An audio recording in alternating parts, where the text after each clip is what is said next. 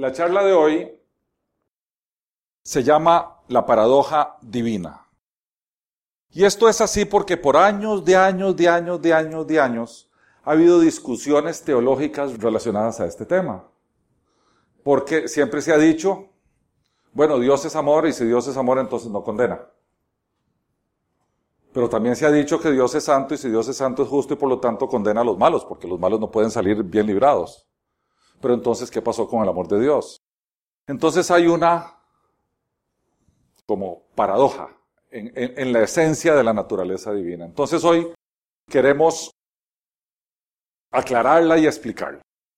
Y para ello necesitamos comprender algunos conceptos que son claves para comprender lo esencial de la Biblia, digamos, la figura central de la Biblia que es Jesús y la acción central de la Biblia que es su acción salvífica. Para entender eso, tenemos que comprender algunos conceptos fundamentales. El primero es el concepto de santidad. Y en ese yo quiero hacer una salvedad porque de, a ver, yo creo que todos nosotros somos de extracción católica, vos todavía vas allá a Loreto, etcétera, y hay alguna terminología que puede ser confusa, que es importante aclararla. Desde la perspectiva bíblica, ser santo quiere decir ser apartado por Dios. ¿Verdad? Eso difiere en mucho el concepto que todos nosotros tenemos de santo, que son los santos, son las personas que son canonizadas y que, etcétera, etcétera, ¿verdad? Que tienen una, una, como una posición de pureza y santidad y que de hecho hay que, para que se canonicen requieren de probarse milagros, etc. Desde la perspectiva bíblica y, etimológicamente hablando, la palabra santidad proviene del antiguo hebreo de la palabra kadosh. Y la forma como se usa la palabra kadosh en las escrituras es como apartado, como distinguido, como separado. Entonces, se dice, aplicado a los creyentes, que todos los creyentes somos santos porque todos los creyentes hemos sido apartados por Dios para Él. Entonces, eh, a, este, a este tema de apartado para Él se le denomina teológicamente la santidad posicional. O sea, nosotros, Dios nos cambió de posición. Antes estábamos en la oscuridad y Él nos sacó de la oscuridad a su luz. Nos pasó de una posición a otra. Nos reservó, nos apartó para Él. Y tal vez el texto más significativo de la escritura que nos enseña esto es la primera carta del apóstol Pedro, donde Pedro dice que a nosotros Él nos sacó de las tinieblas a su luz admirable. Entonces es como, como comprender, ok, yo estaba allá, y me trajo para acá. Entonces, a ese concepto se le llama santidad de posición o santidad posicional. Me cambió lugar. De esta posición que estaba aquí, en tinieblas, me pasó a esta otra, que es su luz. Por eso es que la Biblia le denomina al pueblo de Dios pueblo santo y a sus miembros les llama santos. Hace especial énfasis en el concepto de santos en el libro del Apocalipsis. Y como la palabra santo en su, en su etimología quiere decir apartado, también una vez que uno fue apartado, empieza un nuevo proceso que es el denominado santidad progresiva. ¿Ese proceso cuál es? Bueno, a partir de que Dios me sacó de un lugar y me puso en otro, en este nuevo lugar arranca un viaje, arranca una aventura, arranca un proceso que me va a llevar a apartarme, otra vez, santo apartado, más y más de lo que le desagrada a Dios y a acercarme más y más a lo que le agrada. A ese proceso se le denomina santidad progresiva.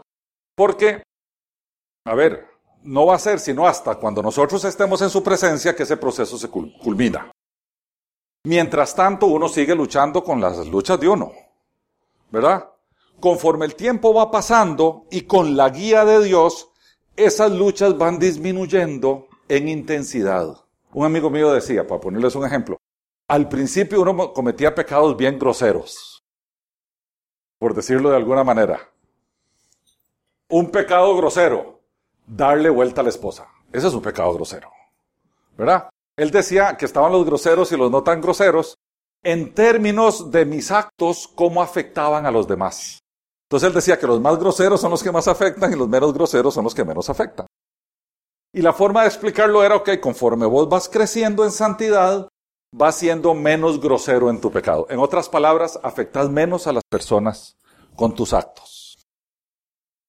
Por tanto, santidad, entendámosla correctamente, santidad quiere decir apartado. Cuando se aplica nuestra posición es que Dios me sacó de las tinieblas a su luz. Y cuando se aplica nuestro proceso de vida cristiana, se aplica más bien a la mejora o, a la separación más bien de aquellos actos que ofenden a Dios y perjudican a mi prójimo.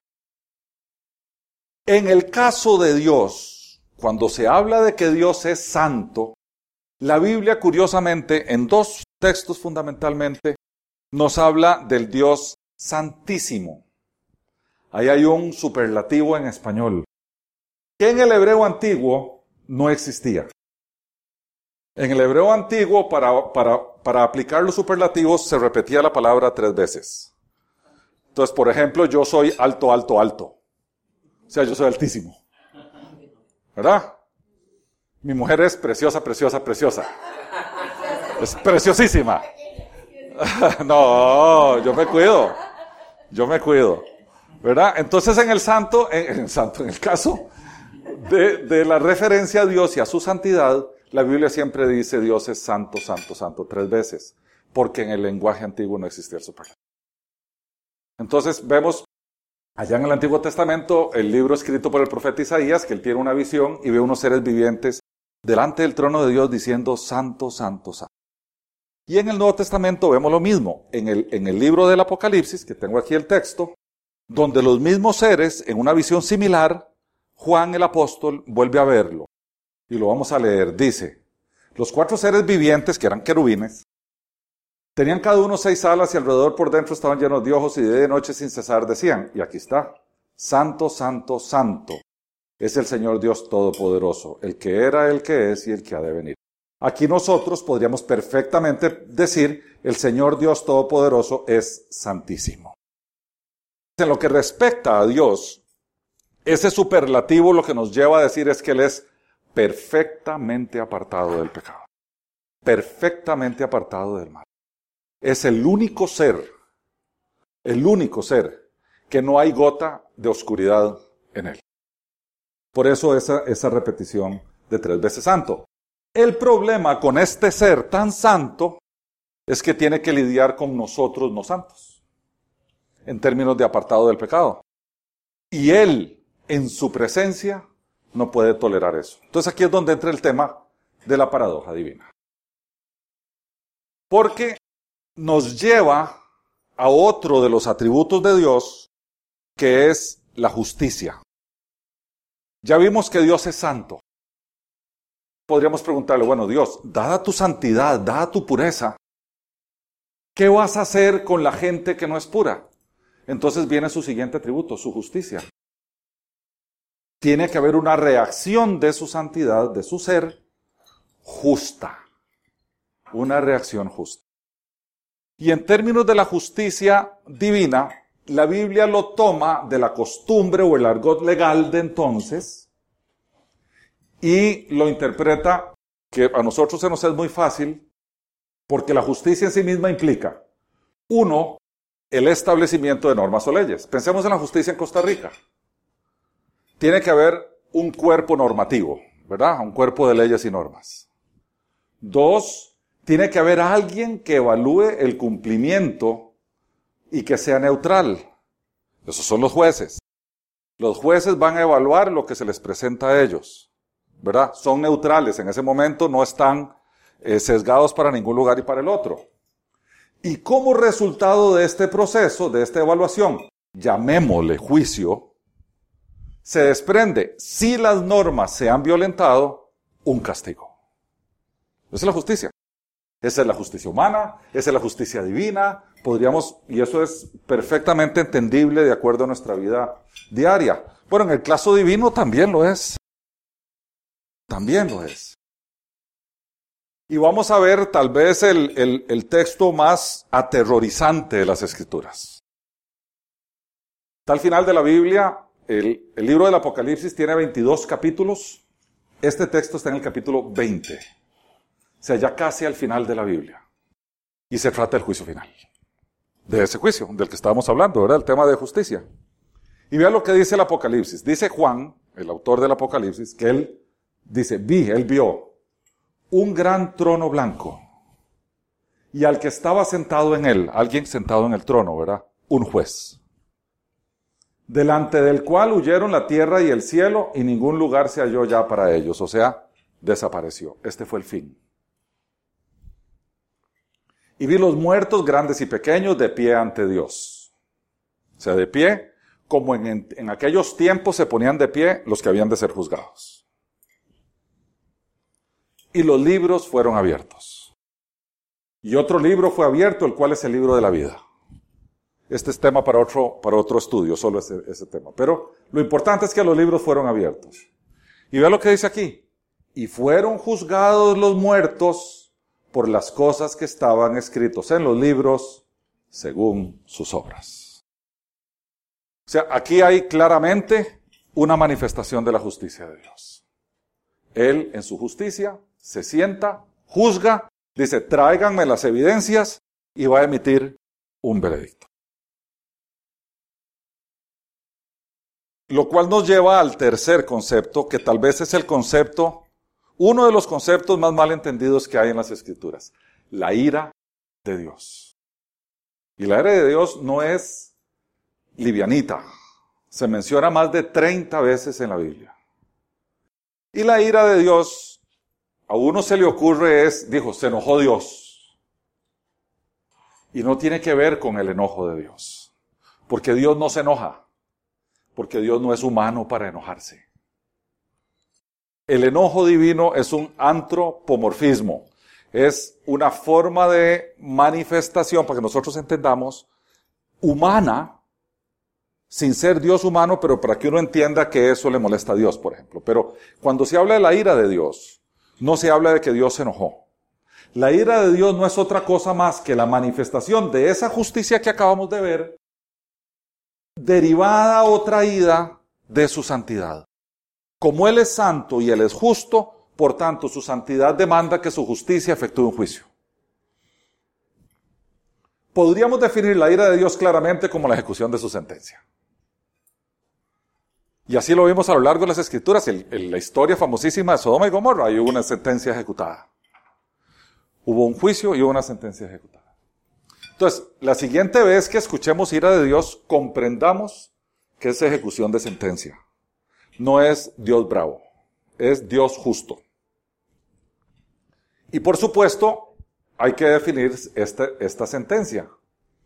¿Y qué es lo que nos dice la Biblia de la sentencia?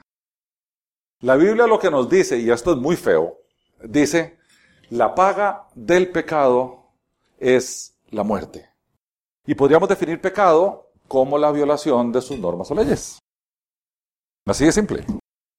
Pecado, tal vez, eh, como se ha extendido el tema y se ha hablado, y llamémosle desobediencia, es igual. Llamémosle rebelión, es igual. Lo que la Biblia sí dice es que nadie puede estar delante de Dios estando en este estado de rebelión. Por tanto, Dios lo va a separar. Etimológicamente muerte es separación. Y muerte nuestra, evidentemente separación de, de nuestra vida, de la vida de aquí.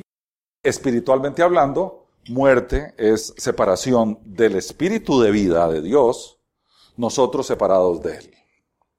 ¿Verdad? Entonces, ¿qué es lo que dice la escritura?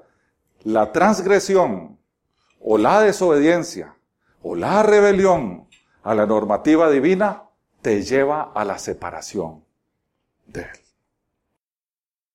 Es así. Entonces la sentencia podríamos hablar de esta muerte.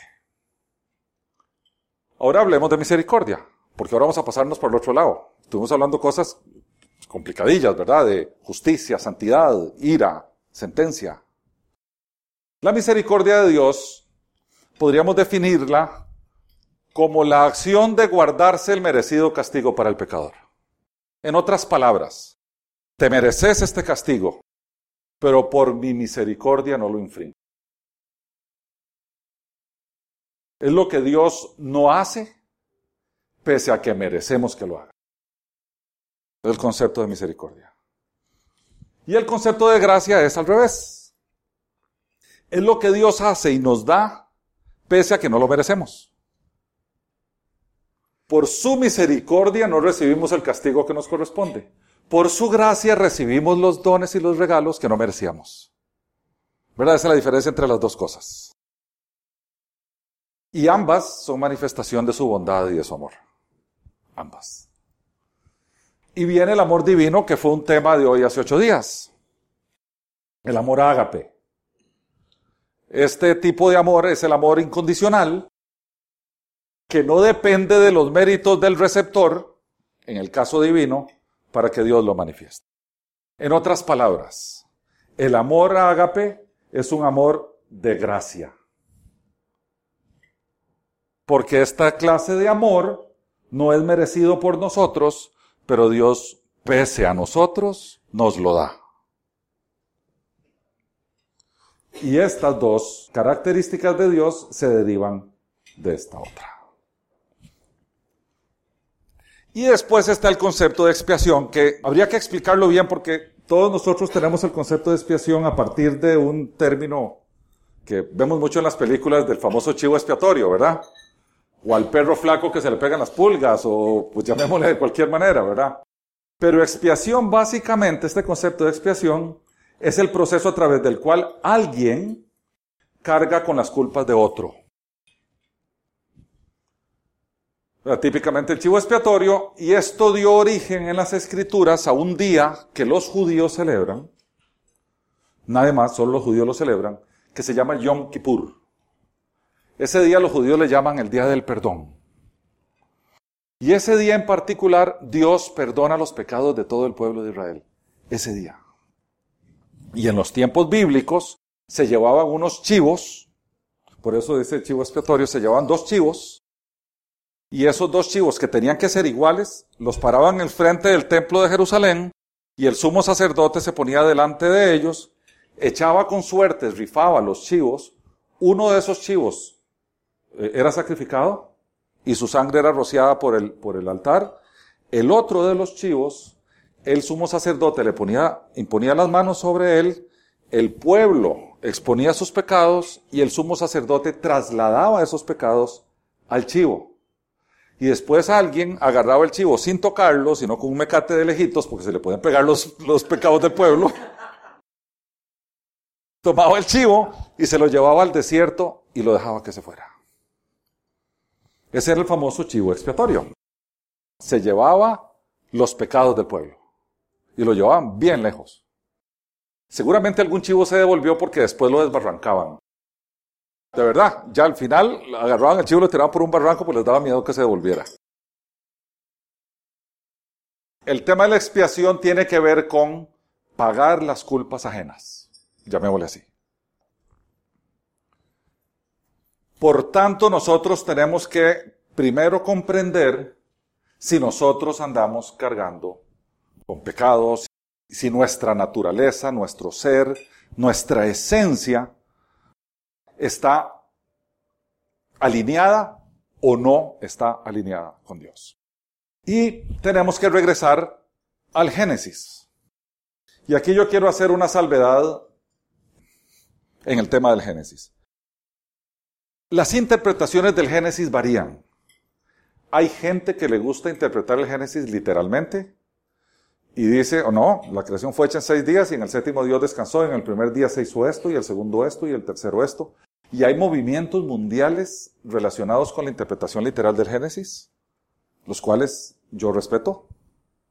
También hay una interpretación del Génesis aplicando un poquito las normas de interpretación bíblica que uno aprende, y tiene que ver con la parte simbológica del Génesis y la parte textual del Génesis.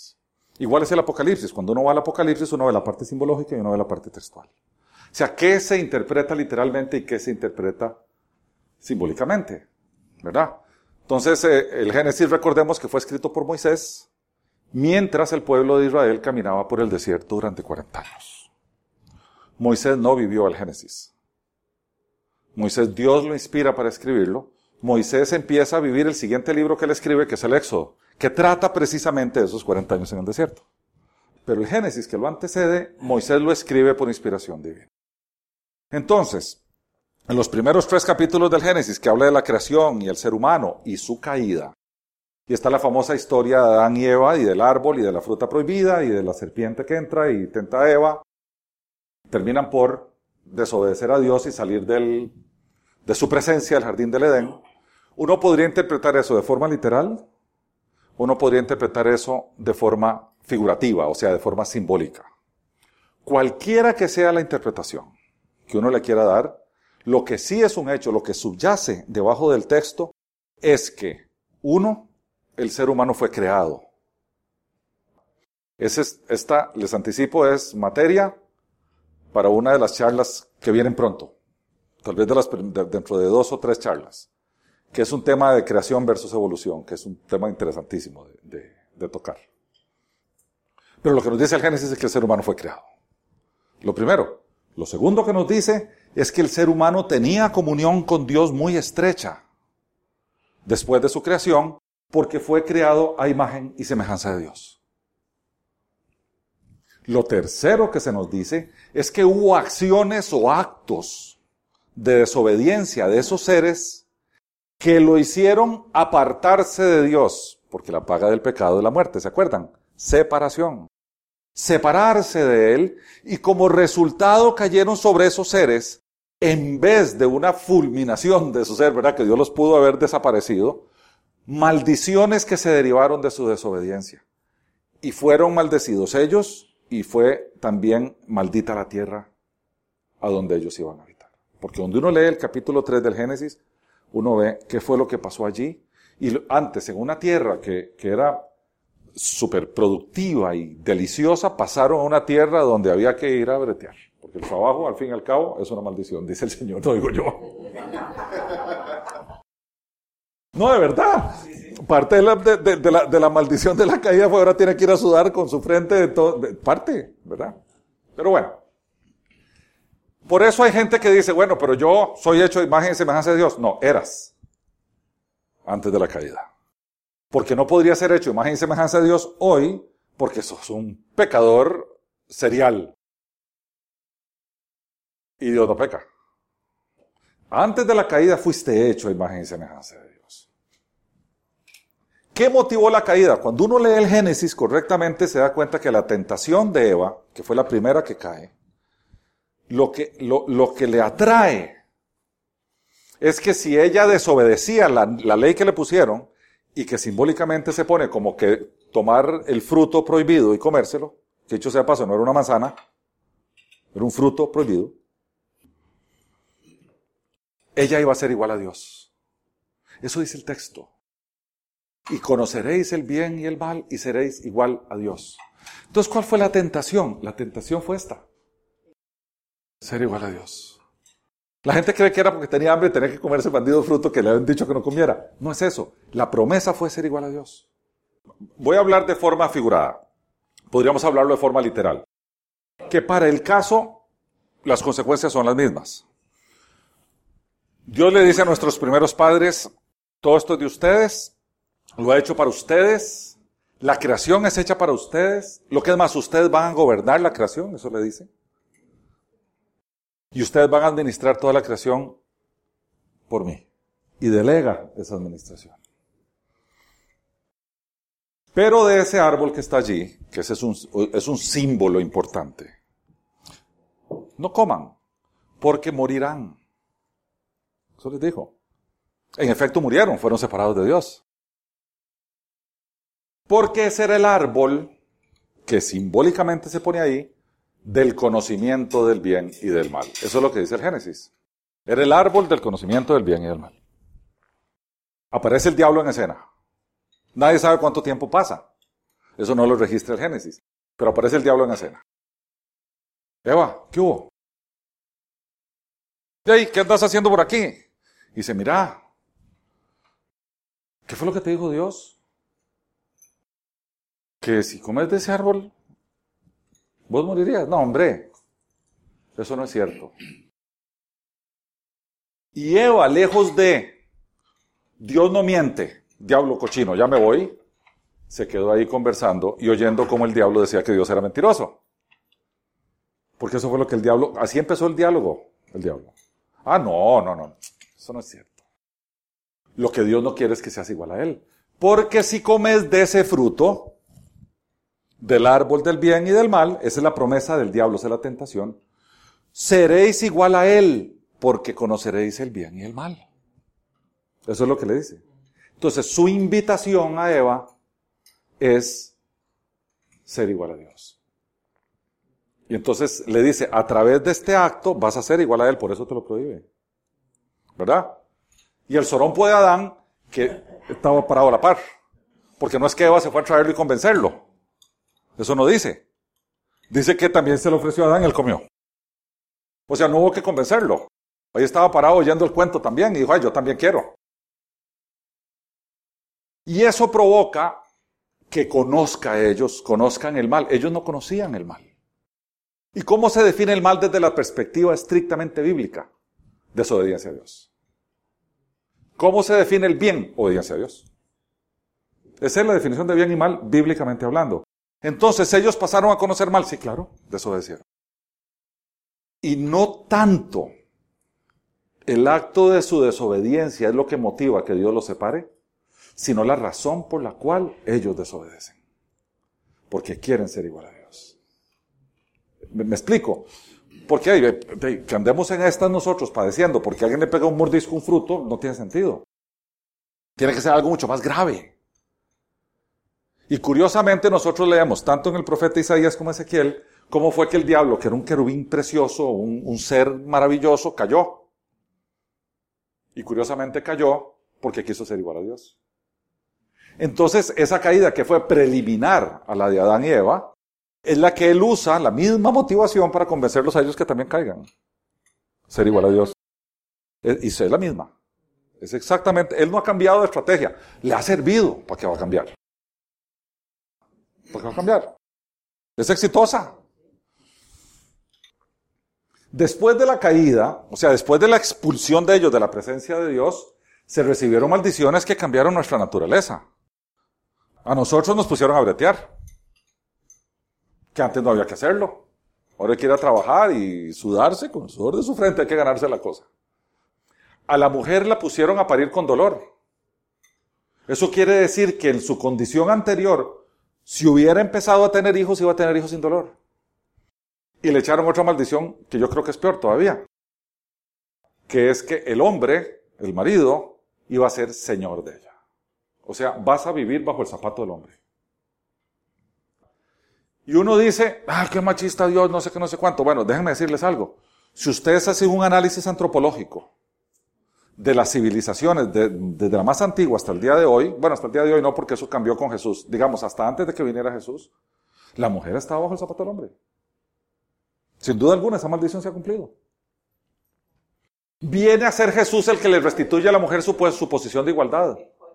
Viene a ser Jesús. A ver, si yo fuera mujer me haría super fiebre de Jesús. Porque Él restituye la condición de igualdad de la mujer. Antes de eso la mujer era menos que cero. Una silla era más valiosa que una mujer. Porque le atribuyeron en el pasado la culpa de la caída. Y esa es la esencia desde la perspectiva judeocristiana, ¿verdad? Desde otras perspectivas de otras, de otras eh, eh, religiones es diferente. Pero bueno, esta, esta, esta naturaleza cambió. Y lo primero que ocurrió fue que, hey, eh, ¿cómo es? Caín le arrió a Abel y lo mató. Eso no hubiera ocurrido si no hubieran estado caídos. Y arranca una narrativa completa donde vemos que el hombre se corrompe. Y vemos historias bíblicas tras historias tras historias del hombre en un proceso de corrupción tremendo. Lo que nos enseña que nuestra naturaleza en la caída sí cambió. que nuestra nueva naturaleza caída es una naturaleza proclive a pecar, a desobedecer, porque básicamente lo que priva en nuestra esencia es el egoísmo. Mi interés no es solamente ser igual a Dios, como usted decía antes, sino mi interés de estar bien yo. Como decía el refrán, primero mis dientes y después mis parientes. Ese es el principal motivador de todas las cosas en el mundo de las malas, es el egoísmo. Es el principal. Primero yo, después yo, después un poquito mi familia. Si alcanza un poquito para los demás y de los restos que se frieguen. Entonces el dolor viene al mundo. Todo el dolor del mundo, absolutamente todo, el 100%, se deriva de allí se deriva de, nuestra caída y de la maldición que hay sobre la tierra. Y no crean que hay que ir a echarle mucho la culpa al diablo. Porque uno siempre puede haber dicho que no. Y mucha gente se refugia. Ah, no, es que el diablo, vieras lo que me hizo, cómo me tentó el diablo. Si el diablo puede tentar, pero el diablo no actúa por uno. Uno actúa. Pero entonces esta naturaleza cambió. Entonces ya no, ya no estamos hechos a imagen y semejanza, quedó una huella, digámoslo así. ¿Verdad? Quedó un rastrito de ella. Y la tierra dada en custodia al hombre en la creación también recibe una maldición después de la caída. Y es pecador porque es egoísta. O sea, porque es egoísta. El pecado, o sea, nosotros no somos pecadores solo porque nos encanta pecar, es porque somos egoístas. Decía un, teólogo que leí en una ocasión, que nosotros no somos pecadores porque pecamos. Nosotros pecamos porque somos pecadores. O sea, está en nuestra esencia. Está en nuestra esencia ese egoísmo que nos lleva a desobedecer a Dios. Porque si Dios es la perfecta manifestación del amor divino y el amor es dar y dar y dar, ¿qué es lo que se opone? Recibir, recibir, recibir. ¿Eso cómo se llama? Egoísmo. Entonces, esencialmente el ser humano es egoísta. Por tanto, es pecador. ¿Verdad? Porque cuando uno ve la normativa divina nos lleva a servir, nos lleva a amar, nos lleva, no nos lleva para nosotros nada. Dios se encarga de nosotros. Pero nosotros tenemos que encargarnos de servir, que es lo contrario. En adición, la tierra que fue dada en custodia al ser humano recibió una maldición y el hombre mismo la cedió a aquel que lo hizo esclavo. Y esto es algo que no debería sorprendernos. Vea lo que dice la escritura. La primera carta de Juan dice, sabemos que somos de Dios, a los creyentes, y el mundo entero está bajo el maligno. Y si alguien tiene dudas, a las 7 de la noche enciéndate las noticias. Llevan el noticiero. O lean la nación. Y se dan cuenta que el mundo entero está bajo el maligno. O sea, en esto no hay que profundizar mucho. Entonces ahora que ya conocemos todos estos conceptos, podemos empezar a decir cuál es la paradoja divina. Dios es la mejor y más sublime manifestación de amor. Dios es la perfección de la santidad. Dios es la perfección de la justicia. ¿Cómo Dios va a descargar su ira? Que vimos que la sentencia, ¿se acuerdan? La manifestación de su santidad y su justicia contra el pecado y no lastimar al pecador que ama. Ese es el tema. Dios no soporta el pecado. Pero los pecadores somos nosotros. Dios tiene un mandato de su perfecta justicia de eliminar el pecado y por lo tanto hay que eliminar al pecador. Muerto el perro acaba la rabia, decía uno antes. Pero al mismo tiempo, ese pecador que peca, Dios lo ama. Entonces, ¿cómo resuelve Dios esa paradoja? Entendamos que a través de nuestros primeros padres, entró el pecado y la condenación a la humanidad, porque de ahí vino todo el deterioro. Nuestra naturaleza nuestra, es proclive a eso. Por tanto, un hombre tenía que restituir la relación del hombre con Dios. Si un hombre la rompe, un hombre la tiene que restituir. No hay perdón per se, porque Dios podría decir, te perdono, ¿y dónde queda su justicia? Uno no se zafa de la justicia divina. Pero vean, esto es lo primero que tenemos que ver cómo se resuelve la paradoja. Si un ser humano causa la caída de todos sus descendientes, tenía que ser un ser humano el que restituya esa relación con Dios. Debido a que la paga del pecado es la muerte, la restitución de la vida debía provenir de un sacrificio de muerte. Alguien tiene que pagar la sentencia. Porque Dios en su justicia no va a dejar de ejecutar esa sentencia. Porque es perfecto en su justicia. Entonces alguien tiene que morir. Alguien tiene que morir. Alguien, en otras palabras, debía satisfacer la justicia divina. La justicia divina no se puede quedar sin satisfacer.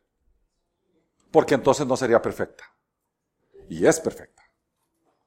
Por tanto, si fuera un hombre imperfecto el que se sacrifica, llevaría a cabo un sacrificio imperfecto. No sería suficiente, no daría abasto un sacrificio imperfecto.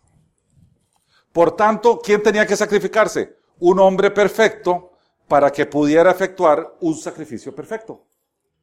Y tal hombre no existe.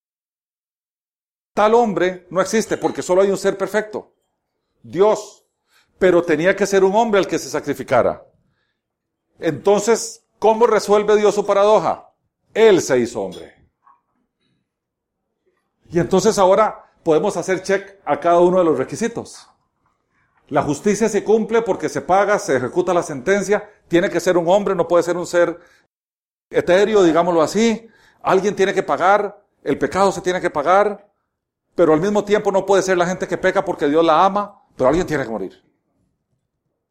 Y Dios, que se la sabe de todas, todas, dijo, ok, yo me hago hombre. Y entonces yo muero. Y entonces yo recibo mi propia justicia sobre mí. Descargo mi ira sobre mí mismo con el propósito de no descargarla sobre ellos a los cuales yo amo. Y así resuelve la paradoja. Entonces su justicia satisfecha su amor es satisfecho. Y nosotros podemos aspirar a restituir nuestra relación con Él. Porque aquello, aquel obstáculo que separaba entre nosotros y Dios, que es nuestro pecado, es removido porque Él, hecho hombre, lo paga, ejecuta la sentencia sobre Él y ya no existe tal delito. Y por tanto yo puedo regresar a tener una comunión con el santo y puro Dios. Y hay una analogía que a mí me gusta mucho usar, que nos explica muy bien esto. Se decía de una tribu que estaba en el Amazonas, que su economía completita dependía de un gigantesco gallinero que tenía. Y de allí sacaban los huevitos que se, de las gallinas, de ahí comían pollo, de ahí con las gallinas viejas hacían buen caldo, como se dice, ¿verdad? Gallina vieja hace buen caldo. Y, en realidad ellos era su, el centro de su economía, de su supervivencia eran las, las gallinas. De repente vienen unos indígenas donde el jefe de la tribu le dicen, estamos en un gran problema. Alguien se está robando las gallinas. Y si esto continúa, la tribu desaparece. La supervivencia de la tribu depende de que pesquemos al ladrón. Y entonces él emite un decreto y dice, al ladrón que pesquemos robándose las gallinas, lo amarramos a ese poste que está en el centro de la plaza del pueblo y lo azotamos hasta la muerte. Dios libre de robarse una gallina. 24 horas después, aparecen otra vez los mismos y le dicen, Señor, ¿sí? Le tengo una noticia buena y una mala. Deme la buena primero.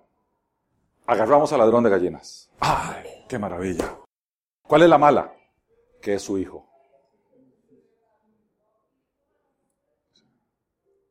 Y se queda él pensando. Y estaba ahí toda su corte y todo el mundo dice, ah, ya lo va a perdonar, a ese no lo va a amarrar ahí. Lo va a perdonar porque es el hijo. Dice, el decreto del jefe de la tribu se cumple, tomen a mi hijo, lo amarran al poste. Verdugos, tomen los látigos y denle hasta matarlo. Reúnen a toda la tribu, se van al centro, amarran al muchacho al poste. Se alistan los verdugos y donde van a hacer así, él dice, deténganse. Toda la tribu, ah, es, era mentira. Ya lo va a ir a sacar de ahí. Él se baja de su trono, camina hacia donde está amarrado su hijo, abraza a su hijo dándole la espalda a los verdugos y dice, ejecuten el castigo. Y recibe los latigazos que le correspondían a su hijo hasta su propia muerte. Su decreto se cumplió, el castigo se realizó y su amor se cristalizó en su hijo. Eso es exactamente lo que hizo Dios por nosotros. Exactamente. El castigo que nos correspondía a nosotros lo tomó Él. Y es así, exactamente así, como Él resuelve esa paradoja. Su justicia y su santidad se ven satisfechas y su amor se demuestra en sus hijos, que pese a ser delincuentes, pecadores, somos salvados por Él él recibiendo el castigo que nos correspondía a nosotros.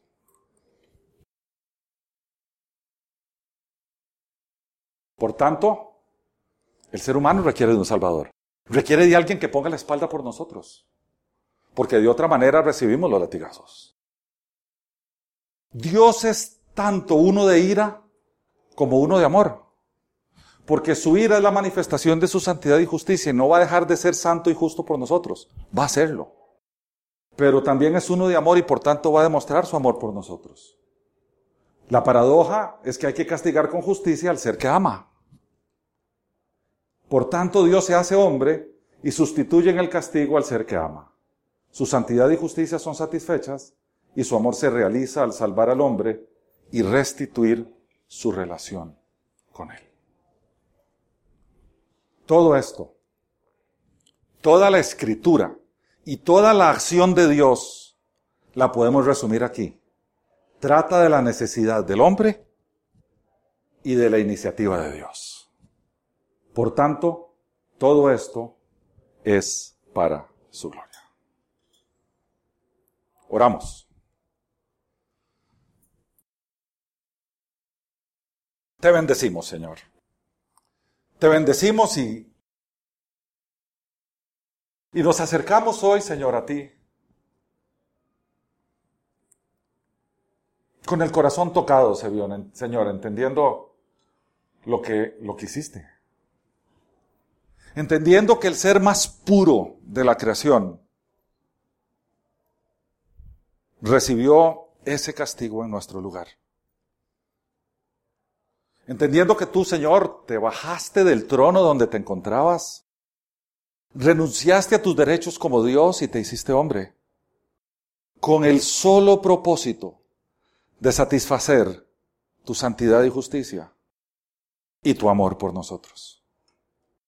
Y ese ser más puro, ese ser más puro, se subió a esa cruz y allí recibió el castigo que nos correspondía a cada uno de los que estamos aquí.